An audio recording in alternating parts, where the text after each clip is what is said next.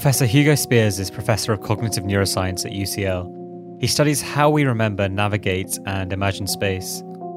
Some of his most interesting research has examined the brains of London cabbies who are required to learn the roads of London in painstaking detail.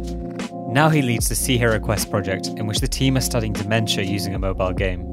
We talk about his research, which, in my opinion, is fascinating, but I delve a bit deeper, asking how ordinary people can themselves do fascinating research and not get stuck on mind numbingly boring projects. We talk about how he manages his time, how he sees work, mentorship, and how he communicates and publicizes his research so effectively. I hope you enjoy. Could you tell me a little bit about your story? So perhaps fill me in on how you got to where you are today. Uh, I left school to do a degree in neuroscience uh, at University College London back in, uh, gosh, 1995. And uh, back in 1995, there were 11 students on our course. It wasn't a big area. Neuroscience was really picking up in the early 90s. There were uh, one book that led me into choosing neuroscience was The Astonishing Hypothesis by Francis Crick, all about the idea that our conscious experience and everything we, our whole of our mind, is arising from neurons and how they interact. Um, which doesn't seem that astonishing now, um, but he framed it in this way of it is astonishing if you look back historically at how people conceive things. Uh, but that was one of many books and things that were happening. I also went to various lectures organized by the British Neuroscience um, Association and you know the science festivals. I grew up in Edinburgh, and they they had a big influence. So my parents are both had been academics and left academia for much more interesting things. Um, but um, so yeah, I, neuroscience seemed like an exciting area to go into. Um, and then you know it's a, a, process of doing a degree a phd postdoctoral fellowships and so on that leads you eventually to being a professor running a laboratory um, running a, a, you know, and, and, teaching in the university um, i think and it's been i've been very lucky. I, a lot of people will say oh gosh there have been all sorts of lucky things that have happened. And i certainly had lots of luck on my career. But it's it's a lot about positioning yourself in the right place at the right time uh, as well as that luck. And you have all sorts of unlucky things happen to you in your career as well. Um, but i think in terms of reflecting over how i ended up arriving at where i am is um, probably a lot of it's picking to work with the right people and asking other people about those people and reading about the work. And so when i'm advising people on oh what you know what should i do next? Or how do i do this? It's it's a lot of reading. So you read people's work and you think oh does that sound like the kind of thing i want to do? Would i be happy writing a, an article like that? Or uh, and so I've just been very fortunate to um, work with a lot of uh, amazing people. So my PhD supervisor was Neil Burgess, who um, has just been really inspirational to the field in terms of the diversity of what he's done, the precision with which he's tackled problems. Uh, and so, I mean, I think that's been a real influence in the sense that um, in this interview we'll come across. I, have really tried to combine lots of methods and and approaches to tackling problems.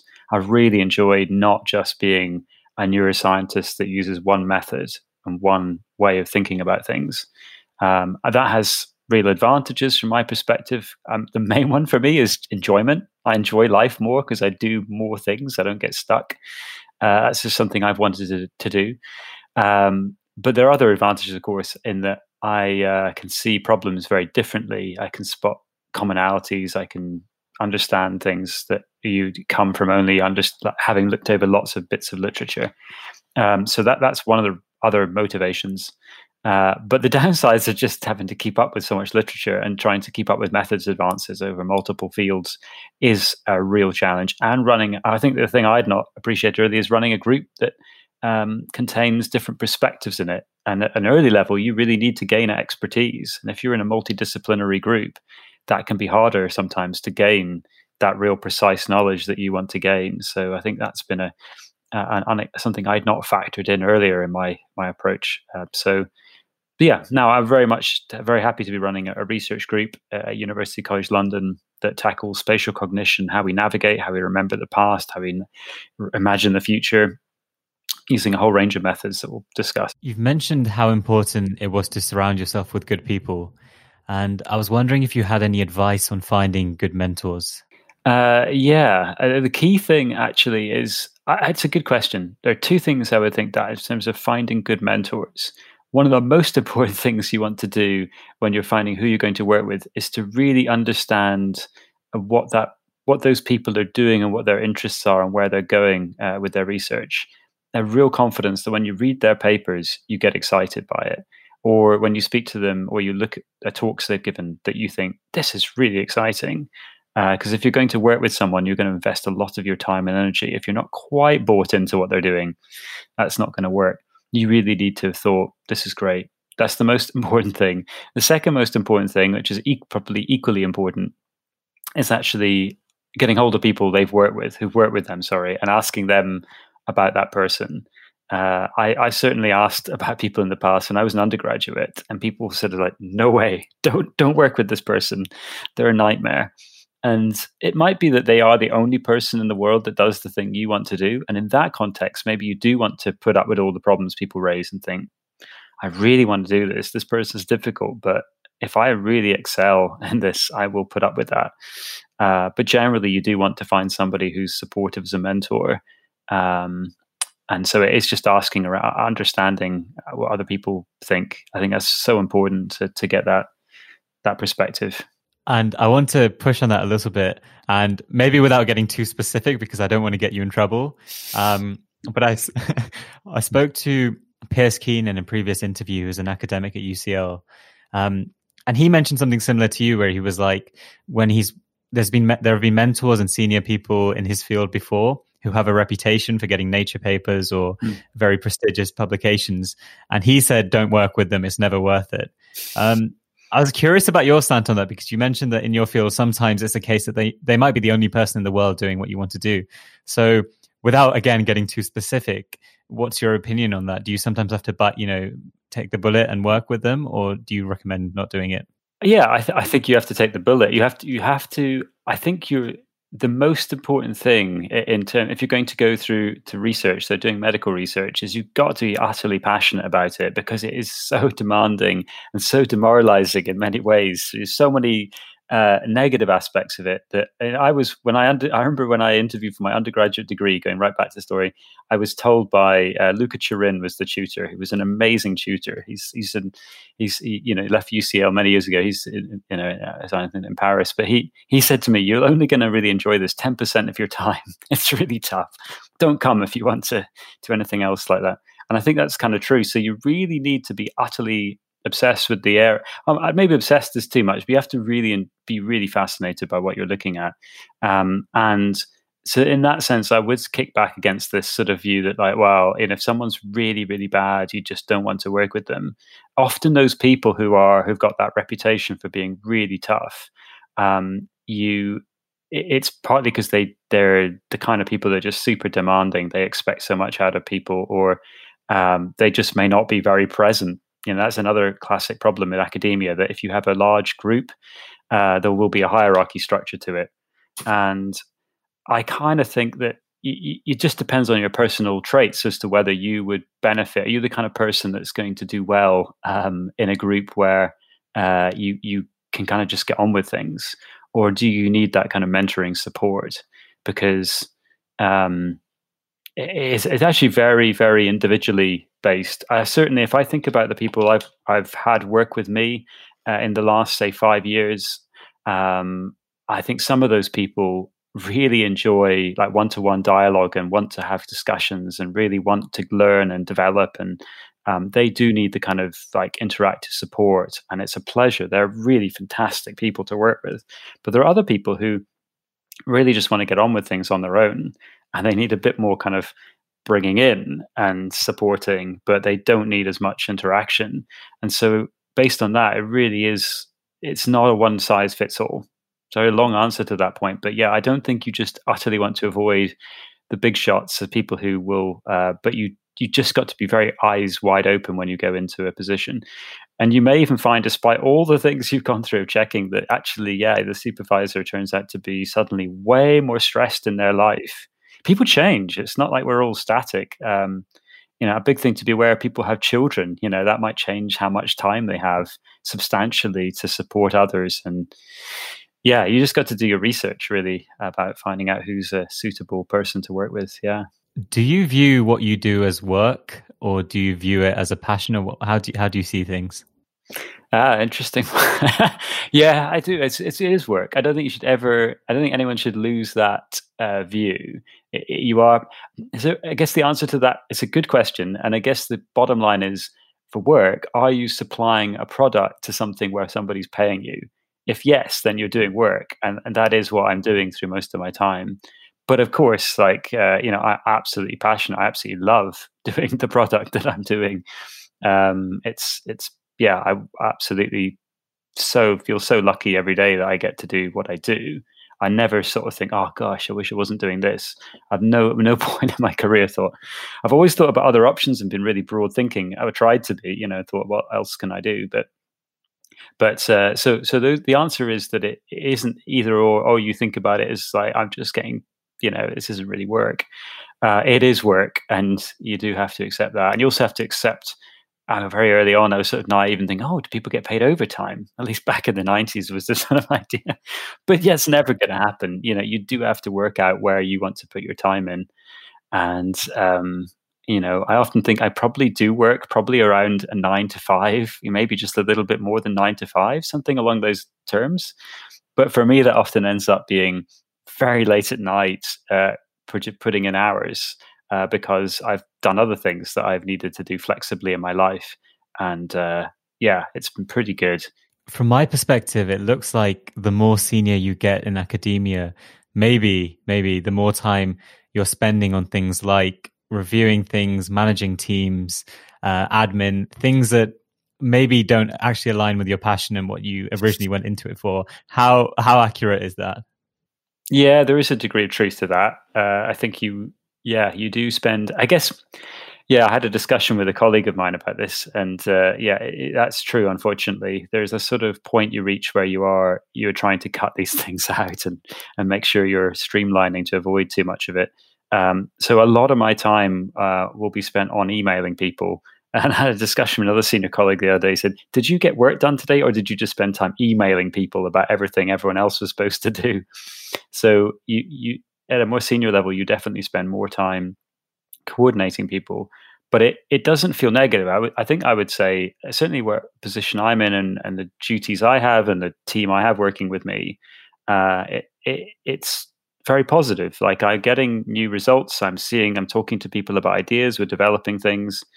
It it isn't negative. It isn't like I'm overwhelmed by tedious, boring admin. A lot of those things are kind of connecting people together and saying, right, can you what's the follow up to this? And oh right let's talk about this have another meeting to run over this and trying to minimize too many meetings is important as well. You can get overwhelmed by meetings lots of meetings. Um, so yeah it's been been an interesting problem. So i think one of your most iconic bits of research is studying the brains of london taxi drivers. And maybe could you could you give um, kind of an overview of what you've learned from studying the brains of cabbies yeah, let me start with a memory I have actually, which is uh, standing in the Institute Neurology stairwell. Um, I was as a, I was a PhD student. I'm pretty sure at the end of my PhD, and the person in front of me going up the stairwell. It's a pretty dank stairwell. You know, these are old buildings, uh, and the person in front of me up the stairwell was Eleanor Maguire, uh, who'd did this first work in London taxi drivers, and she turned to me and said, "Oh, you know, I've just discovered that um, London taxi drivers have a bigger hippocampus." It's pretty amazing. And I, it really stood, stood and went, that's incredible. I, I, I remember that event of her telling me, uh, you know, this original discovery before it was published. And so the, the story back then is that she had, uh, I'm not sure this is fully, you know, the whole history of this should be wrapped up in a paper at some point, but she had started, she'd scanned, I think, one taxi driver as part of a study and realized they were actually quite or she was aware that if you catch a London cab around, this is an incredible thing they do. So the, the story with London taxi drivers, for people that don't know, is that they in London have to memorize the 58 or so 60,000 streets in London by name and how they're all interconnected. Uh, to then sit an exam where any two random streets are given to them and they have to tell the exact optimal route between them um, and they have to do about 12 of these. And if they get them right, they get a license to, to trade and be a taxi driver. But given that information, the complexity of that, it takes a minimum two years of full time study to four years to memorize the structure of that network of streets in London. And lots of people don't make it. It's quite a hard thing to do. Not everyone's brain can memorize. I don't think mine could. Actually, certainly if I started now, uh, I, I, wouldn't manage it. Um, so they are absolutely fascinating group of individuals um, who, who do that job, and they do deserve a lot of, uh, of interest and praise in that they are doing something humans have done for millennia of memorizing stuff and using their brain.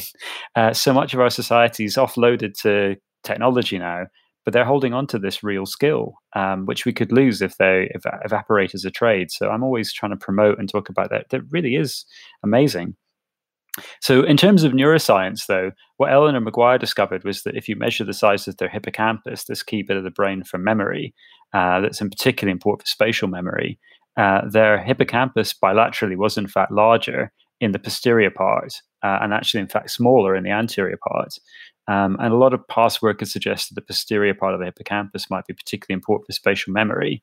But this discovery that she published in the Proceedings of the National Academy of Sciences, PNAS, uh, as it's often referred to, um, uh, you know, was a foundational study in 2000. It was a big report because up to that point, there wasn't much evidence that neurons really you know, there wasn't much evidence that human brains changed in terms of size or volume. They're still causing controversy today. That study, actually, people uh, there was a recent review that came out tackling this and talking about it. But I have to say that so I joined Ellen Maguire's team uh, in 2003, so not long after she published that first paper, and I was delighted to be involved in then helping scan bus drivers with Katia Woollett. Well, I mean, uh, and taxi drivers. So I scanned the taxi drivers, and she scanned the bus drivers, and we put a paper out that showed um, taxi driver uh, taxi drivers have a larger hippocampus than bus drivers. And that's important because bus drivers capture loads of confounds you might think might drive changes in hippocampal size.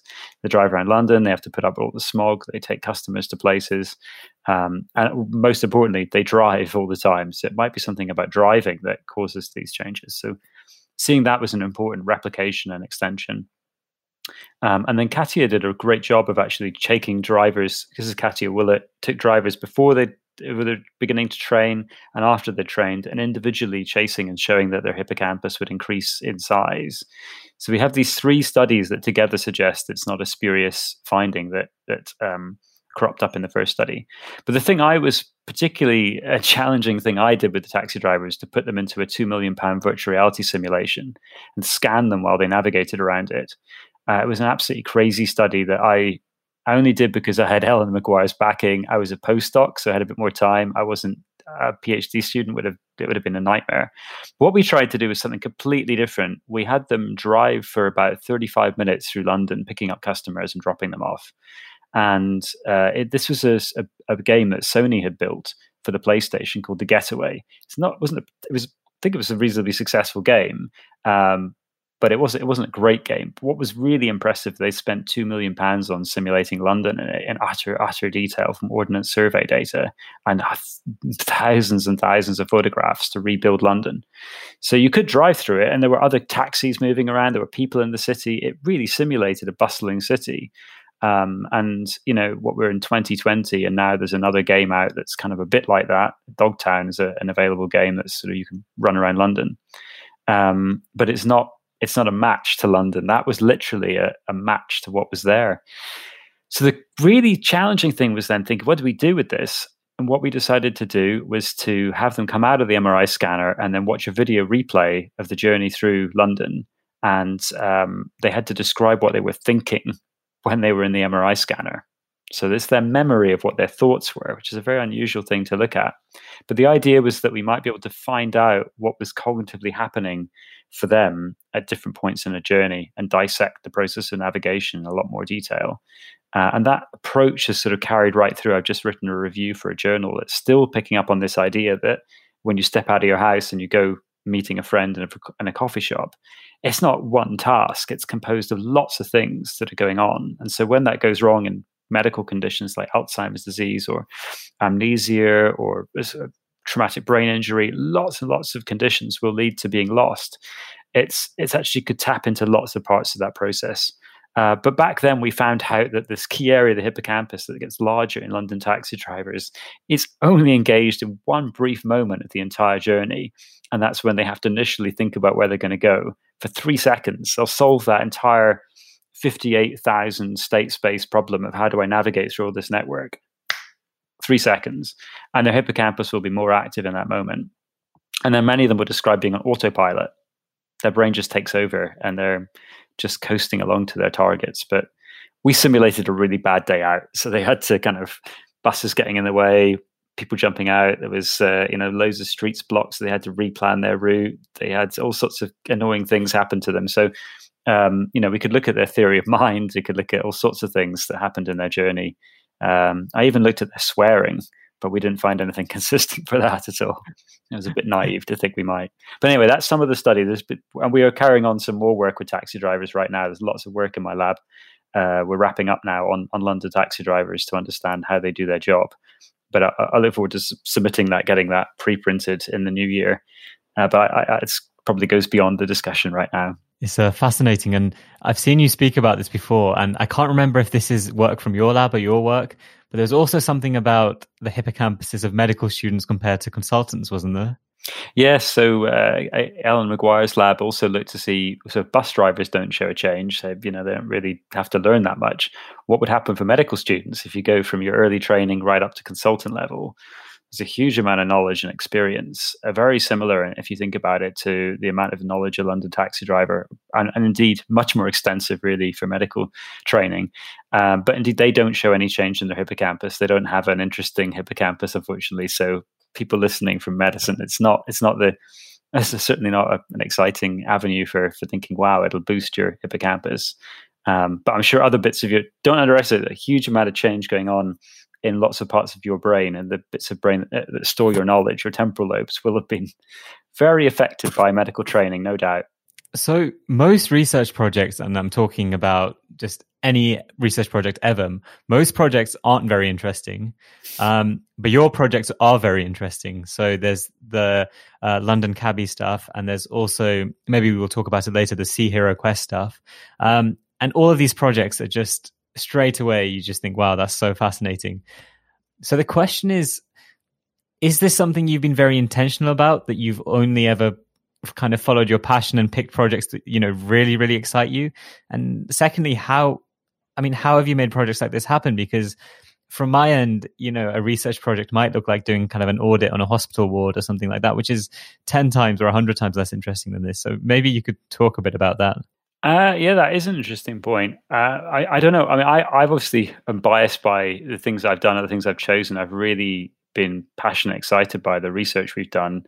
And um, possibly one way of looking at, if you looked into the research, you looked through the things we published from my group, um, you might at least spot two, two aspects of that, I would say, are kind of um, maybe unusual in that I have actually managed to try and combine single unit in a recording in rodents, so a, a tetrode recording work um, in a lab with fMRI and other methods. Other people doing this are uh, Neil Burgess. So I mentioned earlier my my PhD supervisor is someone that's combined a, a broader range of methods and approaches than I have, um, but he is very unusual in doing that. And I I'd say I, I there aren't many other people doing it. So I've been very fortunate. The only way I can really manage that is by fantastic collaborators and colleagues who help support things. I just could not run effectively what I've been doing. So how have I managed to do? Do I pick uh, things that seem particularly interesting? And yeah, I think I, I think most scientists try and do that. It's just maybe, um, uh, you know, just I've tried to pick things that would advance our understanding uh, more a lot of it's uh, you know opportunities arise and you think oh we could we can try and do this. I was actually so I, that's one aspect it's combining different methods. It's one of the reasons some of the work from my lab might look different or as you said more exciting to you is that we have combined. So we've looked at rats dreaming about the future and seeing if we can decode what's happening in a rat's brain before that's happened is it's simulating the future. Um, you know we scanned london taxi drivers you know we're in process of doing some more work with them now. Um, and they're just inherently a fascinating topic to look into. Um, and the the Sea Hero Quest project, I'll, I'll, talk about in a moment, uh, has been uh, an absolute gift. The where that that is something I couldn't write a grant to say I'd like to do this crazy big project.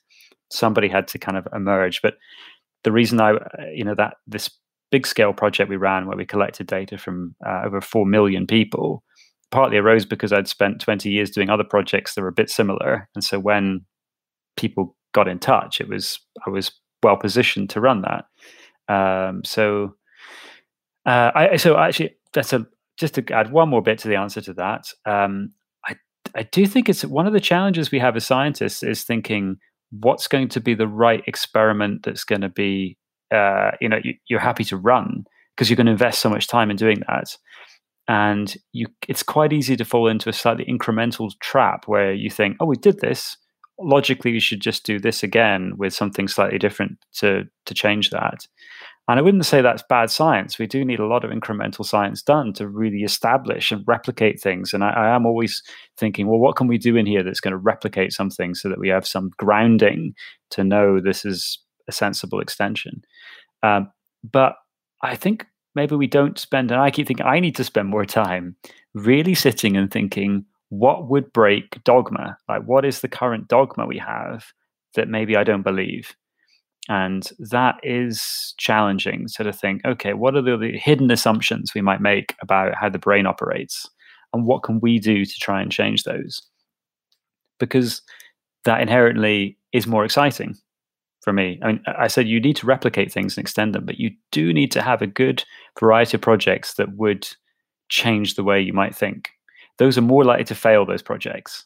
So you need to kind of combine them. So if I think about somebody starting their PhD, I think, right, have a really big shot crazy project but then some sensible safe ones and uh, i think that is that is something we all we all need to think about doing but sometimes those big shot ones cost a lot more money or require some incredible collaborations um, so yeah as long answer as ever sorry to you get long answers from me to these great questions are people always and by people i mean collaborators uh, people funding you do they tend to be supportive of these big shot projects and these crazy ideas or is it a skill that you've picked up in trying to communicate why they should collaborate or fund you I, I mean, I, my main experience of, of academia, actually, this this is probably a response to that. Uh, is when I started out, when I was a postdoc, so doing my PhD, being a postdoc, I thought, okay, this is I'm enjoying science. This is good, but it looks quite tough at the higher end when you're, like you said, there's a lot of administration and you know, are you really getting to do the work? One of the nicest things you get at the senior level is this capacity to have an idea, write an email to someone on the other side of the world and say, Hey, I've had an idea. Would you like to just invest loads of your time that's not funded to just do this crazy project with me?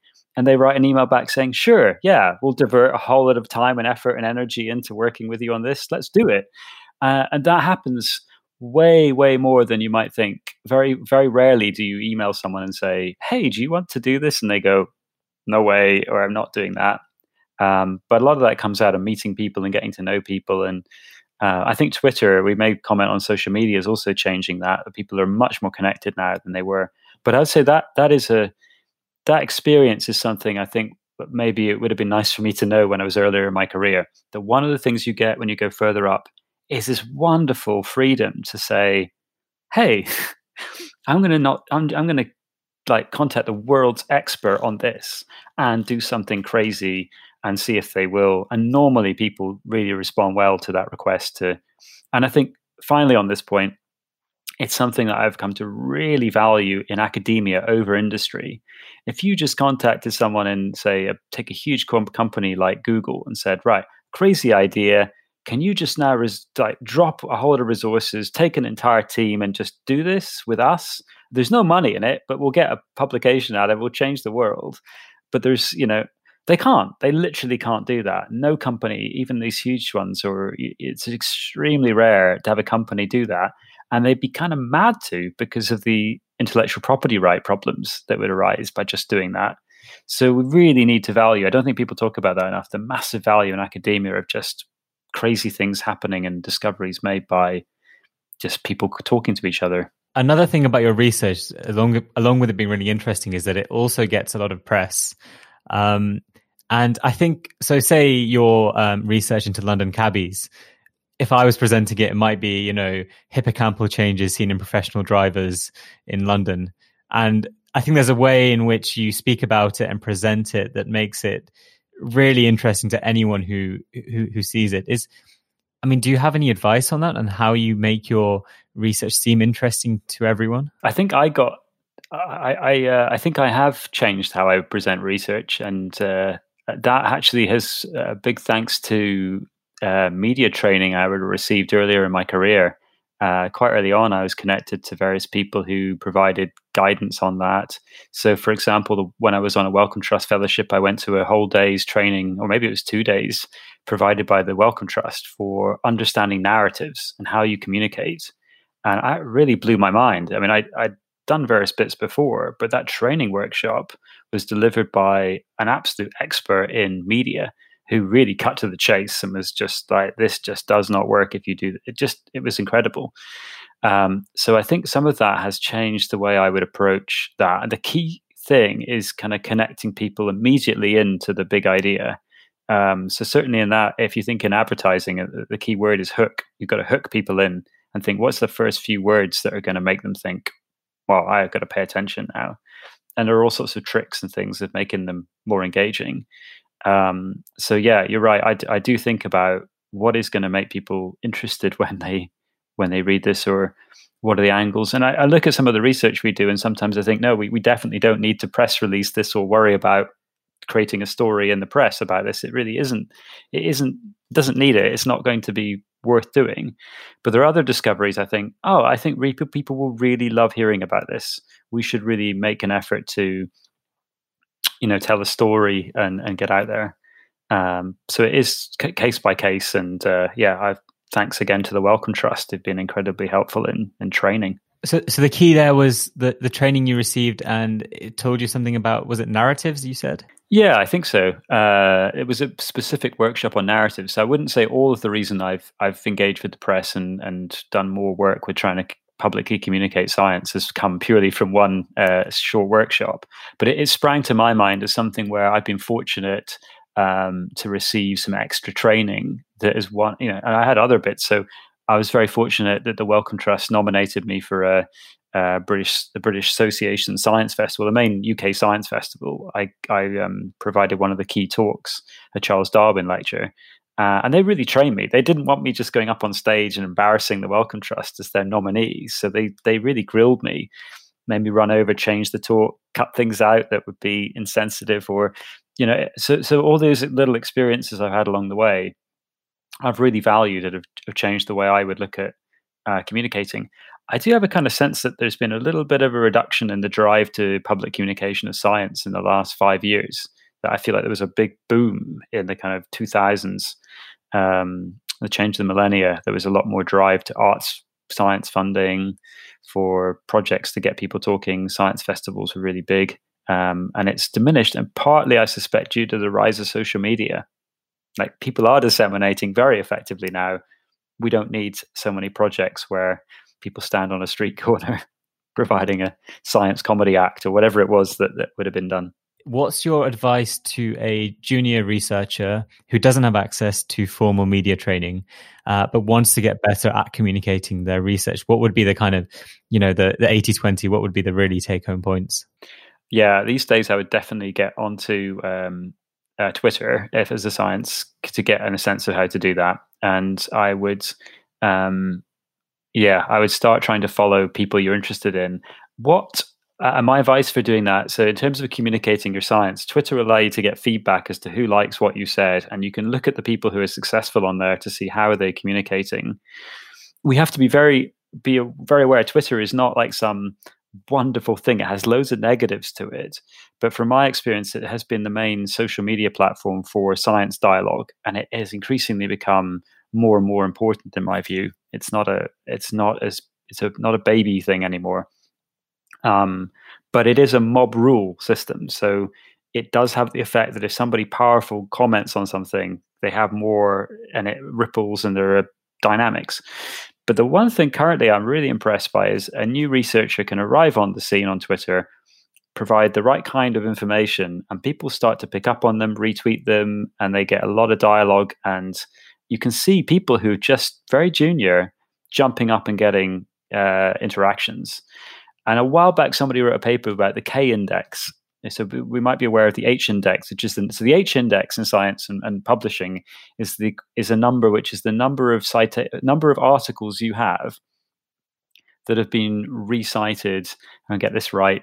So if someone has an H index of say 15, they have 15 articles that have been cited 15 times.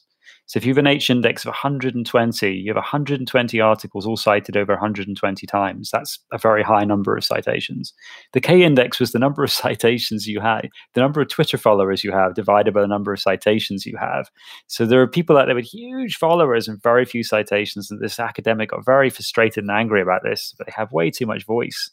Um, uh, people just aren't bothered by this anymore. And I think for me, it's uh, my advice to to people getting into science communication and promoting their work is get in there, have a look at what other people are doing, uh, but and don't be afraid to just start commenting and making points. What I would really advise doing is find links. Every tweet you've put out, ideally in my mind, should always have some link to something else. So you don't want to put a tweet out. It's like, hey, I had a great breakfast this morning. Nobody's going to want to tweet that, or someone will go, yeah, you know, it's not an interesting thing to say, right? Um, or even just, oh, you know, something more bland as well about science.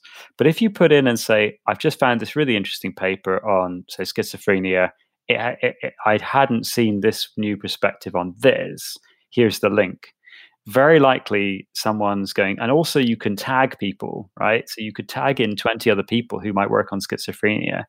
It's quite likely one of them will go, oh, yeah, I'll retweet that and then that goes out to a whole bunch of other people. So there are kind of approaches you can take to disseminating through Twitter if you look at it. But the key advice would be with that imagine you're standing in a very large square and you're going to shout something out to everyone in the square. A lot of people are shouting. Would you shout this out? Because if you want to shout out, I had a great breakfast, and people look at like you don't want to say that. But if you are saying, look, here's a really interesting piece of research, you should all look at it, I think is interesting, and people look, that's good that's a good thing to be doing. People will find that interesting. So get on there and get commenting and comment on other people's work and be positive.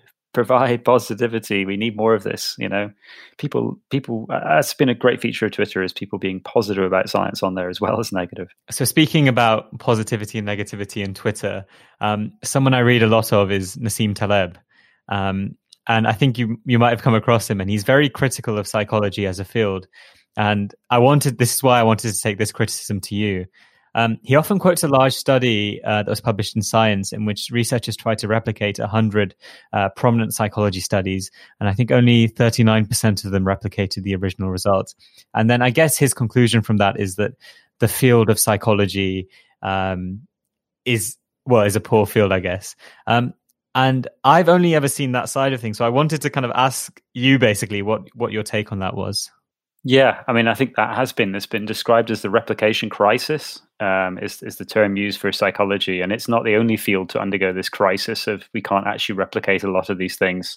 Um, what I think is probably most concerning is that you would expect so it maybe should be so shocking that so many studies actually don't replicate because uh, you're looking at a complicated biological system and you're tapping into it by asking about behavior and seeing if you can get behavior. It's a very difficult thing to study. So, psychology inherently is more challenging than, say, the physics of hard materials or something where you can really you don't need to use statistics you just measure these things very precisely um, so, so it is inherently harder. You're going to get more noise from studying human behavior than a lot of other things.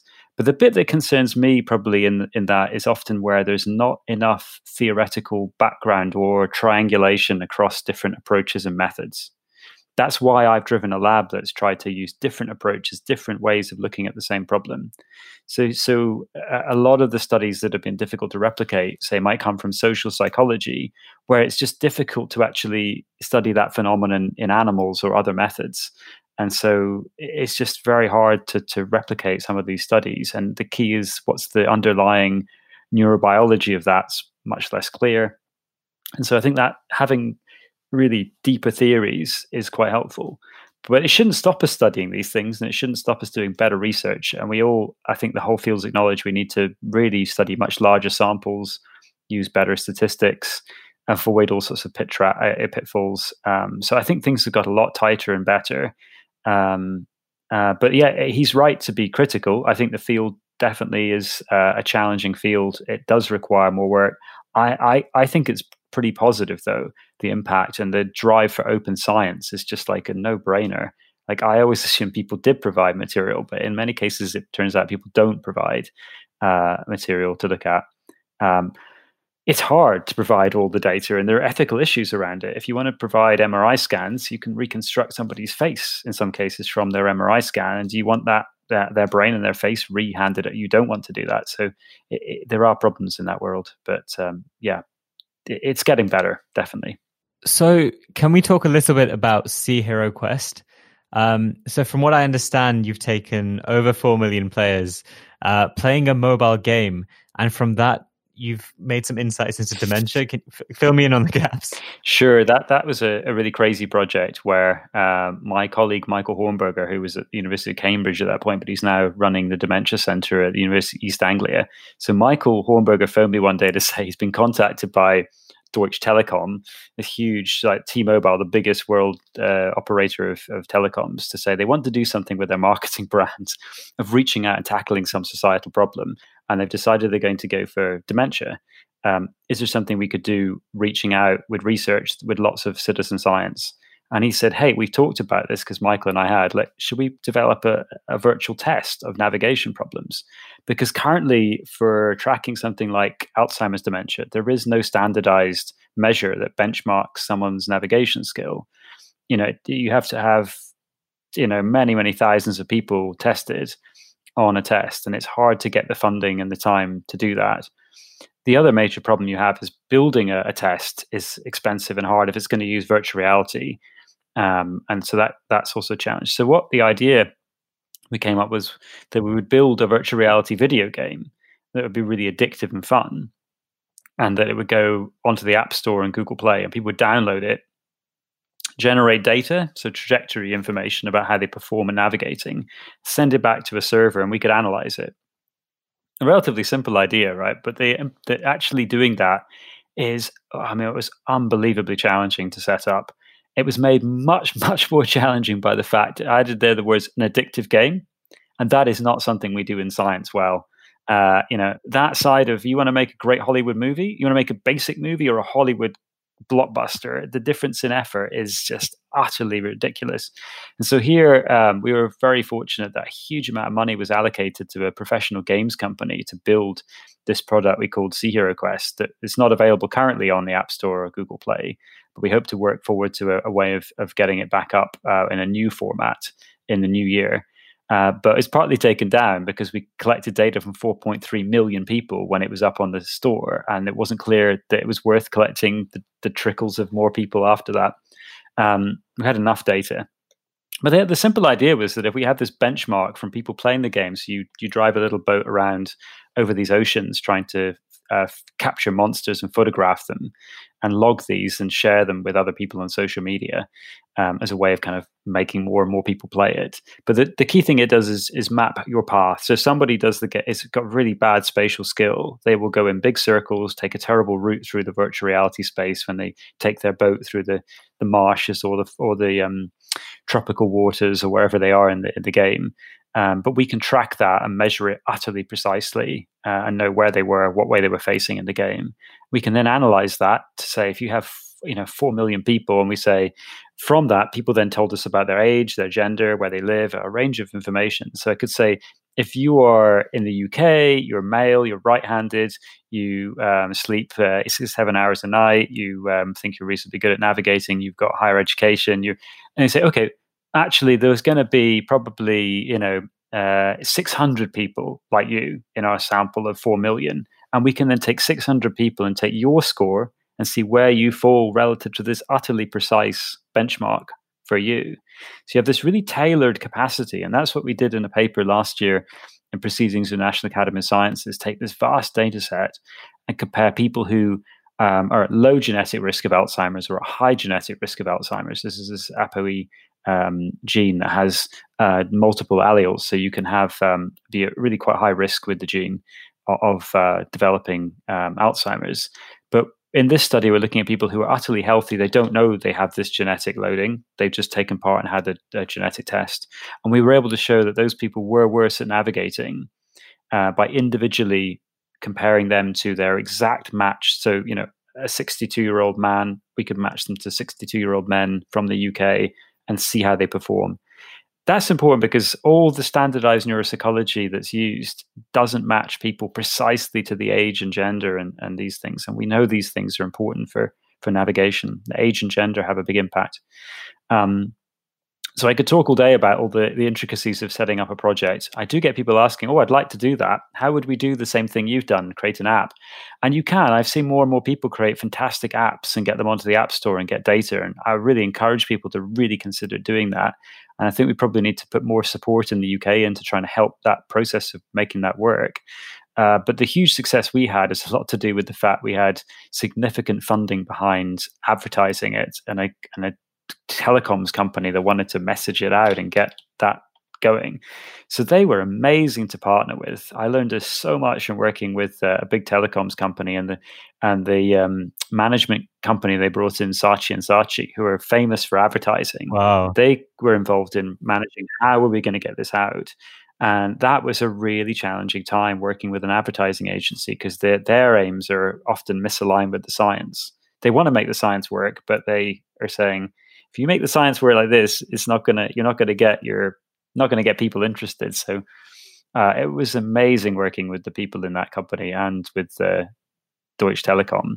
But yeah, we, have got so many spiraling projects from that because it was it, it, you know if you've got that kind of data, you can do many many things with it, and you can take it into other clinical domains. So we, we're testing all sorts of clinical cases um, with with this task, and then relating them back to this massive cohort we have. Um, so there's a lot, lot more to come, basically.